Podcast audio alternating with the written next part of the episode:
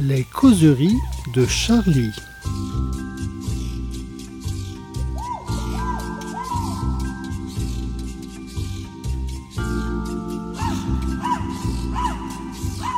Bonjour à toutes, bonjour à tous, bienvenue aux causeries de Charlie. Alors c'est euh, un moment un petit peu particulier parce qu'il est arrivé un drame, un drame aux causeries de Charlie. Alors ça fait à peu près combien 10 ans qu'on fait les causeries Ah oui, au moins. et là, en fait, nous sommes aux deuxième causerie de la journée, puisque Monsieur Jean-Loup, qui ne devait pas intervenir, est finalement intervenu, car il devait lancer l'enregistrement.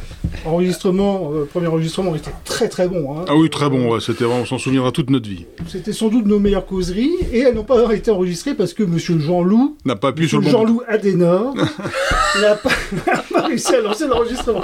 Donc nous revoici pour un deuxième tour. Donc ce que vous allez entendre, c'est du réchauffé. hein. C'est- on, a été, on a été bon, on a été bon il y a deux heures. Là, on essaie de retrouver un petit peu. euh, Une spontanéité. spontanéité, le charmeuse qu'on avait précédemment. Alors autour de la table, bon, on a repris les mêmes, et puis on va recommencer, mais sans doute en un peu moins bien. Le Antonio. s'est- Remarque, Riz s'est réveillé depuis. Oui, parce que tout à l'heure il dormait. Alors, Antonio Fischetti, Bonjour.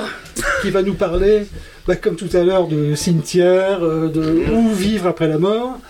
Monsieur Join, qui, si je me souviens bien, avait été à un procès à Clermont-Ferrand. Et nos joyeux drills, tels que je les avais nommés tout à l'heure, donc je recommence autour de la table, c'est-à-dire Rhys et Gérard Billard, qui nous disent bonjour. Bonjour. Rhys et Gérard Billard, je, je les ai conviés à nous parler de la double de cette semaine qu'on a fait autour de Reiser. Reiser qui est mort il y a 40 ans.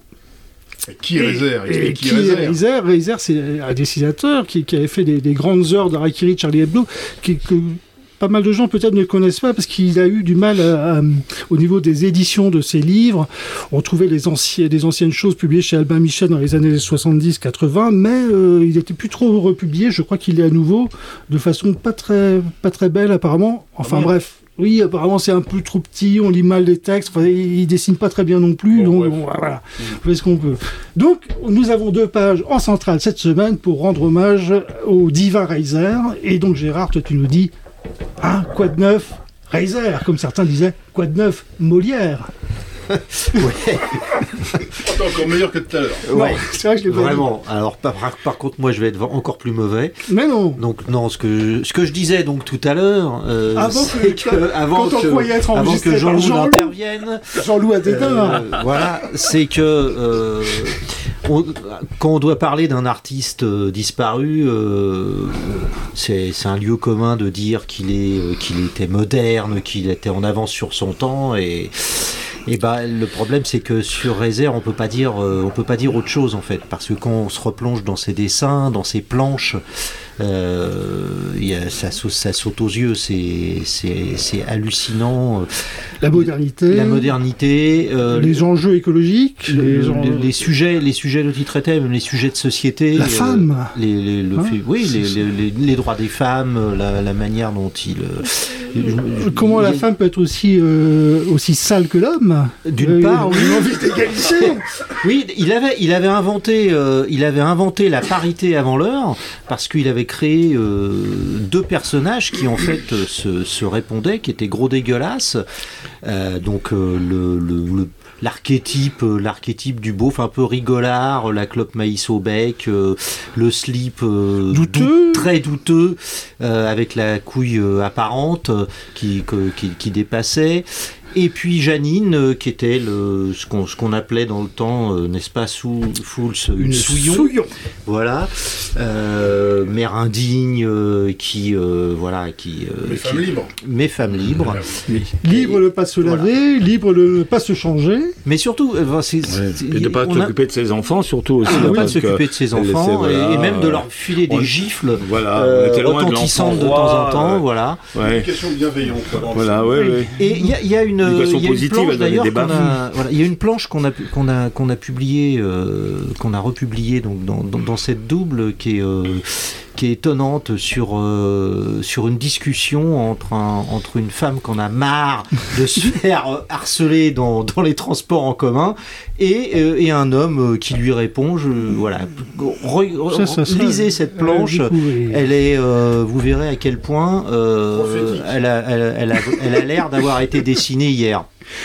Alors, tout Ouais. à l'heure, tout à l'heure, euh, notre Antonio. ami Tonio est Ouais. intervenu pour nous parler de Razer et la, et la science. Mais oui, parce qu'en fait, Et après, j'aurais des justement, choses ça très aussi. dont je me souviens avoir dit tout à l'heure que je redirai aussi. Ouais, parce que justement, c'est on parle d'écologie, tout le monde parle d'écologie, mais à l'époque, là, dans les années 75 à peu près, euh, très peu de gens en parlaient. Et Razer était celui qui, dans Charlie, justement, euh, portait à l'avant-garde, en fait, c'est cette vision L'énergie du- solaire. du- d'une science qui pouvait euh, favoriser justement développer l'écologie. Avec le solaire, par exemple, il faisait Mm. des plans de maisons solaires extrêmement détaillés. Il était allé aussi faire un reportage au four solaire d'Odeio, avec on était allé avec Join il y a, il y a quelques années.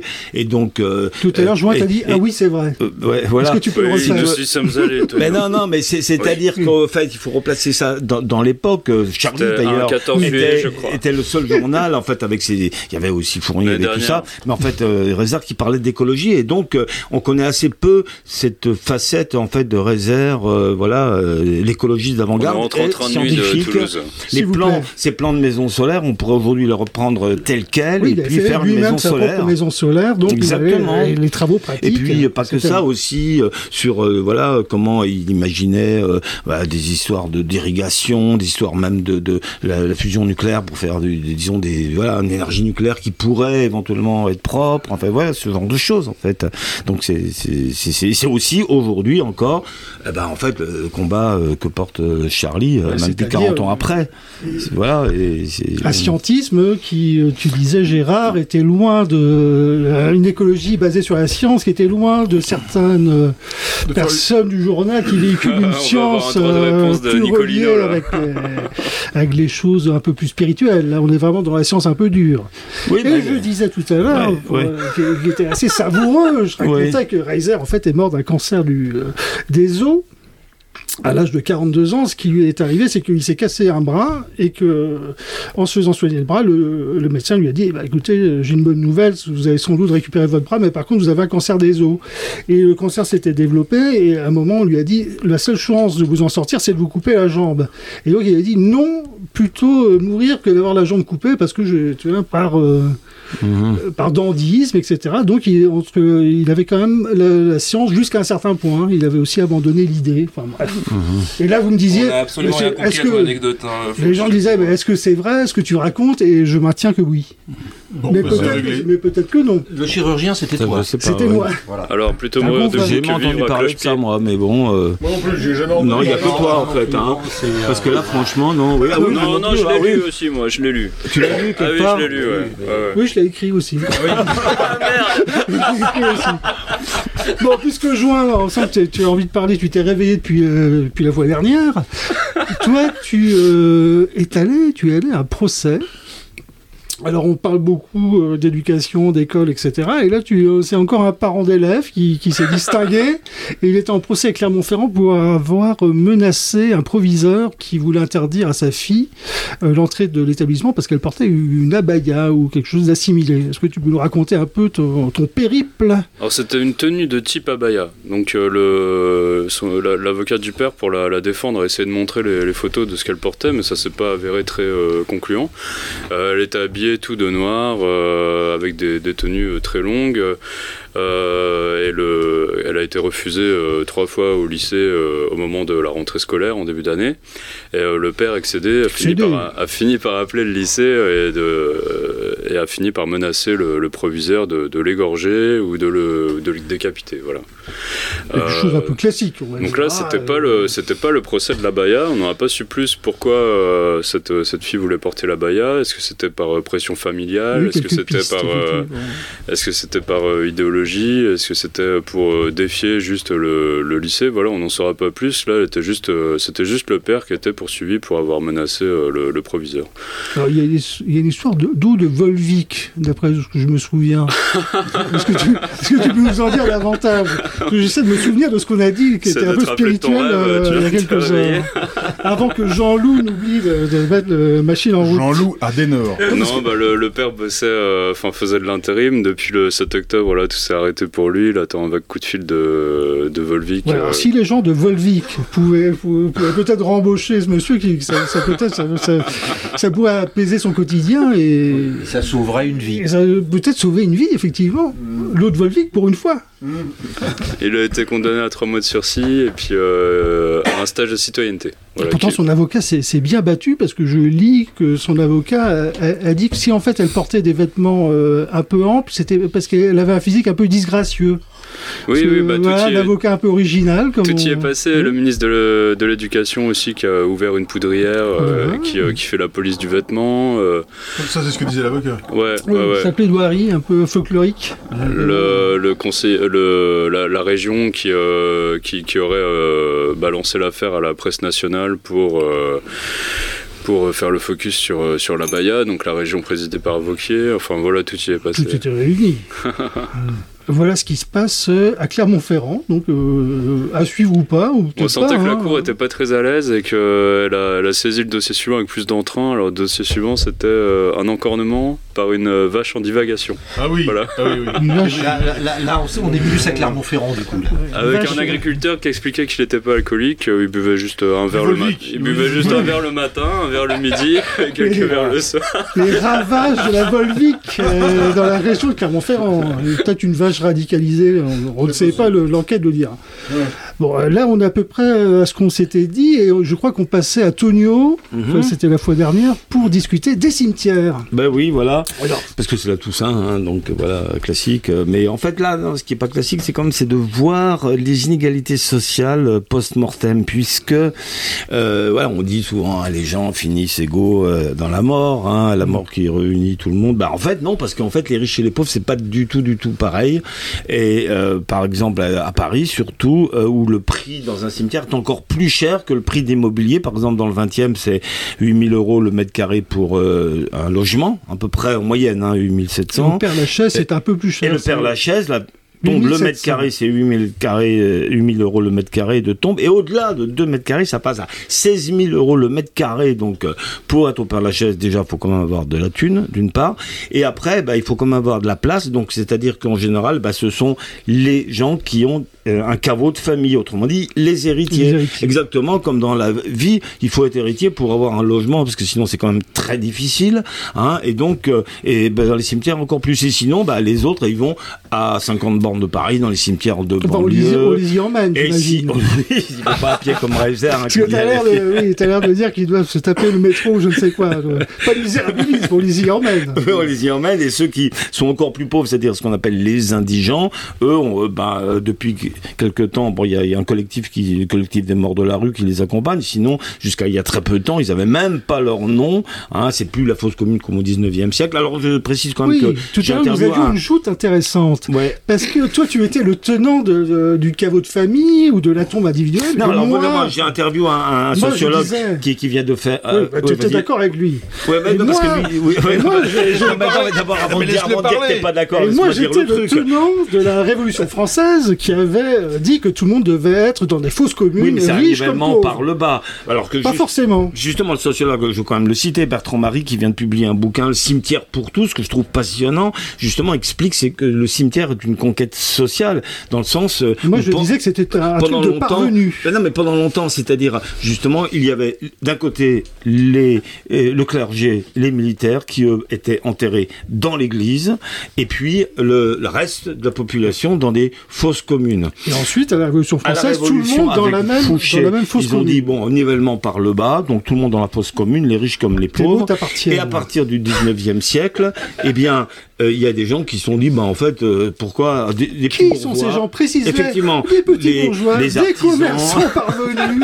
et c'est ces gens-là que tu défends en défendant Le le caveau. et Ça a euh, commencé par eux, effectivement, mais après ça s'est étendu à tout le monde, puisque même les pauvres eh bien, ont eu droit à une sépulture. Et le Père Lachaise, Les donc, qui viennent une emblème, des, des un emblème d'égalité sociale, donc quand il a été créé au début du 19e siècle, hein, ben en fait l'idée, le préfet euh, Frochot disait, ben, en fait il faut que ce soit justement un lieu où les riches et les pauvres puissent se côtoyer, c'est-à-dire il y avait des endroits, ben voilà, en plus c'était beau, esthétique, c'était toujours beau, euh, donc puis euh, c'était vraiment une idée de conquête sociale où les riches et les pauvres aussi pouvaient avoir droit à une tombe, sauf que maintenant il y a un retour en arrière, parce que les riches sont par la chaise dans Paris intramuros, mais les pauvres eux, ils sont en banlieue, vois. comme dans les logements. Alors moi je milite pour qu'il y ait des, des accès pour toutes les classes sociales dans les cimetières, qu'il y ait des parcelles sociales pour tous les revenus. Ouais, c'est quand même chiant d'être enterré en banlieue quand tu travailles dans Paris. euh.